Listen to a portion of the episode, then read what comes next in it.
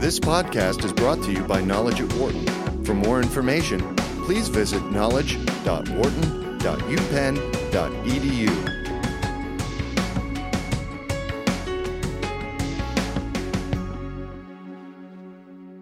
Our guest today is Rajesh Krishnan. He's the CEO of Brick Eagle Group, uh, located in uh, Mumbai, India. Uh, it's a developer of affordable, affordable housing in India.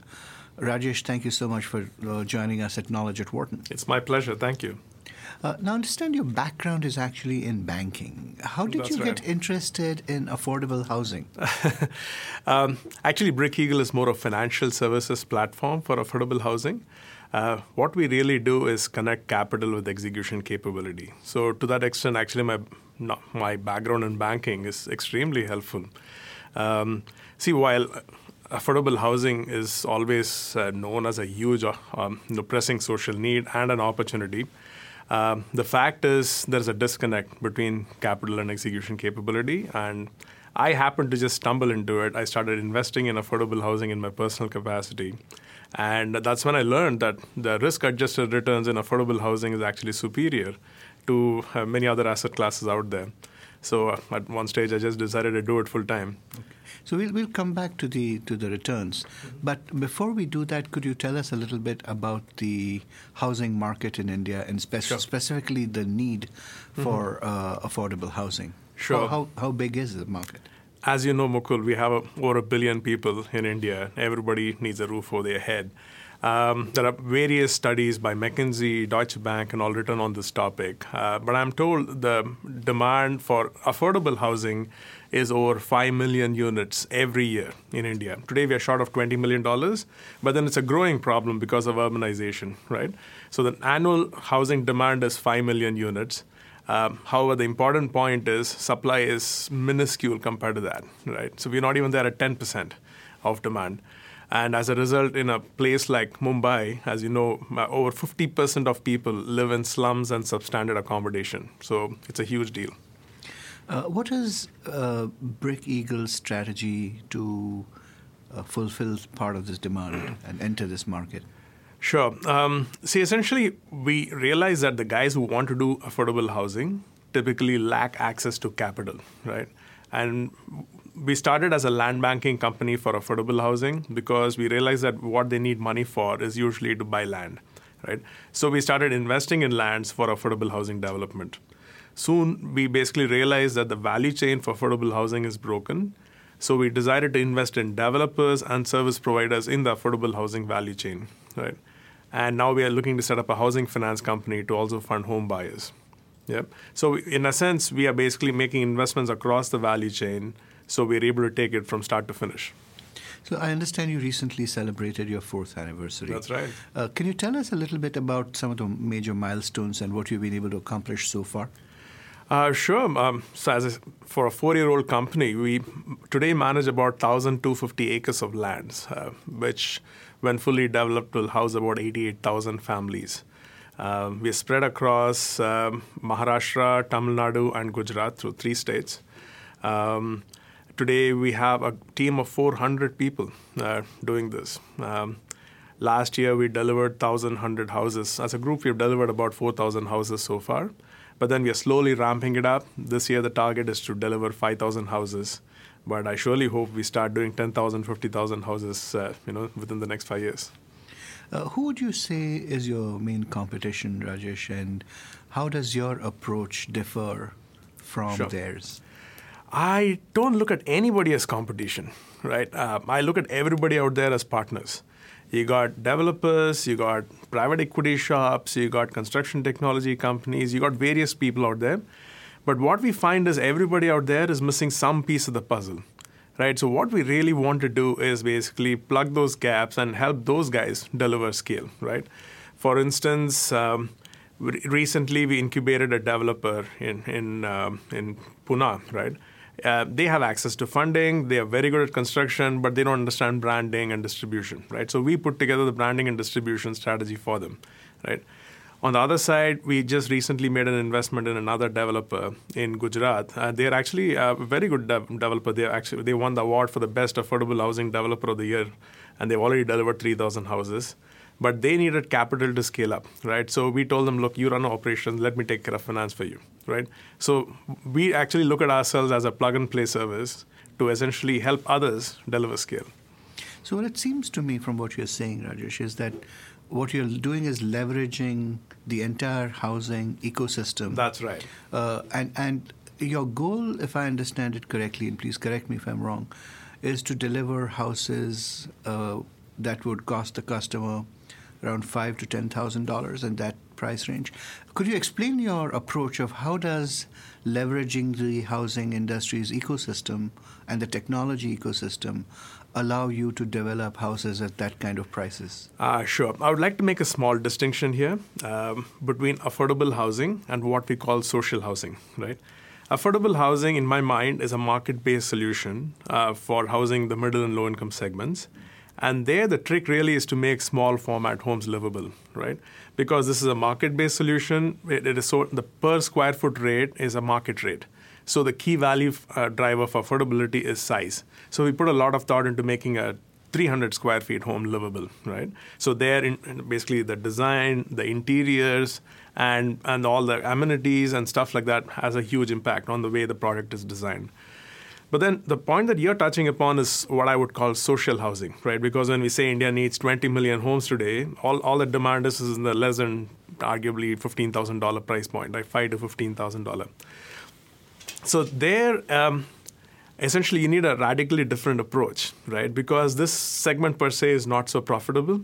So you need to actually come up with some kind of product process or financial engineering to cater to this need, right? Like people like Habitat for Humanity are doing a wonderful job on the process engineering in terms of sourcing materials, labor at subsidized rates, right? Um, but then the where we want to focus on is financial engineering um, see, today when we do affordable housing, we uh, our investors seek 3x return in five years. That's about a 25% annualized return for them to be able to invest in affordable housing. But I'm saying if you have access to capital from impact investors who are happy with 5% annualized returns, we can use the benefit of low cost of capital to subsidize housing for the poor, right? And it turns out if you just get money at 5% we can deliver houses at five ten thousand dollars in scale in the outskirts of Bombay. That's to me is like magic.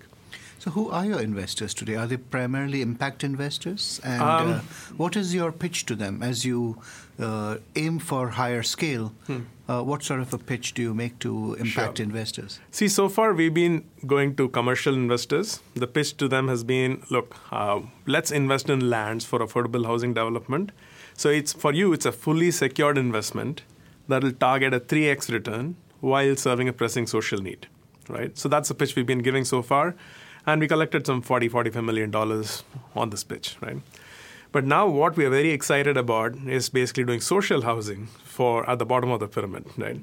And for that, we need to go to uh, essentially endowments, foundations, impact investors, right? Um, who, are, who are basically happy to take a slightly higher risk for a slightly lower market return, right? We're not asking for charity uh, we are saying we'll actually make 5% returns or 10% the need be, right? Um, there we got our first check for a pilot project from a, from a, a family office in India. It's actually the Times of Group uh, in India uh, who gave us 20 crore rupees. That's about three and a half million dollars uh, to run a pilot, right? Um, but then we think there is a lot of money available from impact investors globally, especially from institutions, pension funds in Europe, right, banks, who have all- allocation for social impact. And so we want to reach out to them this year. Well, the flip side of any investment opportunity is always the risk. Mm-hmm. Uh, so, uh, any, any, red herring document outlines them. so, what do you see as the primary risks of investing in affordable housing in India? Uh, look, it's India, so you can get hit from all directions. you just have to watch out. um, see, but then uh, it's it's mainly idiosyncratic risks, if you ask me. Um, so people often ask me, "Hey, you know, what about cost escalation? What if, uh, you know, what if you're not able to get material on time, cement on time, construction technology?" To me, all of that is nice. You can have, you know, it can erode into your profits, but you're not going to lose your shirt, right? Those are all execution risks. Correct, right? But then in most projects in India get stuck for two other reasons, right? Not because of engineering process reasons. It's mainly, um, it's fair to say, majority of projects in India are stuck because they ran out of money, right? So financial closure is very important. Ensure that you're backing the right guy who has access to funding, right? Um, the second would be just idiosyncratic risk, right? So because the legal framework is fragile, so if you go to court, it can take 20 years to settle a lawsuit, right? So you got to just stay away from shareholder disputes, l- local disputes, you know, and you know just you know, keep it clean. Right. No, I understand. Uh, considering that you are aiming at uh, social housing, have you made any efforts to reach out to organizations like how, uh, Habitat for Humanity, or even, you know, there are uh, uh, social entrepreneurship foundations like Ashoka. Have you reached out to any sure. of them to for support?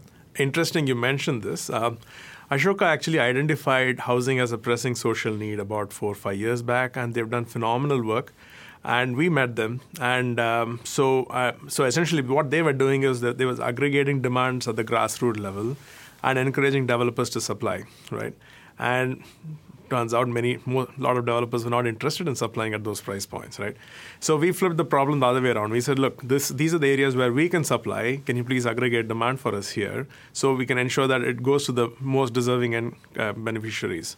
So we're working with them. And in fact we're just talking to them about partnering together to set up the social housing fund, right? On the other hand, we're also speaking to Habitat for Humanity on how we can potentially partner. Because, uh, in essence, our goals are the same. We're both saying, can we enable a million homes in the next 15, 20 years? And uh, they realize that with their current approach, they may not be able to hit that number in India, right? So we're saying, hey, maybe if we you know, combine forces, there's a good possibility we can make it happen. Right.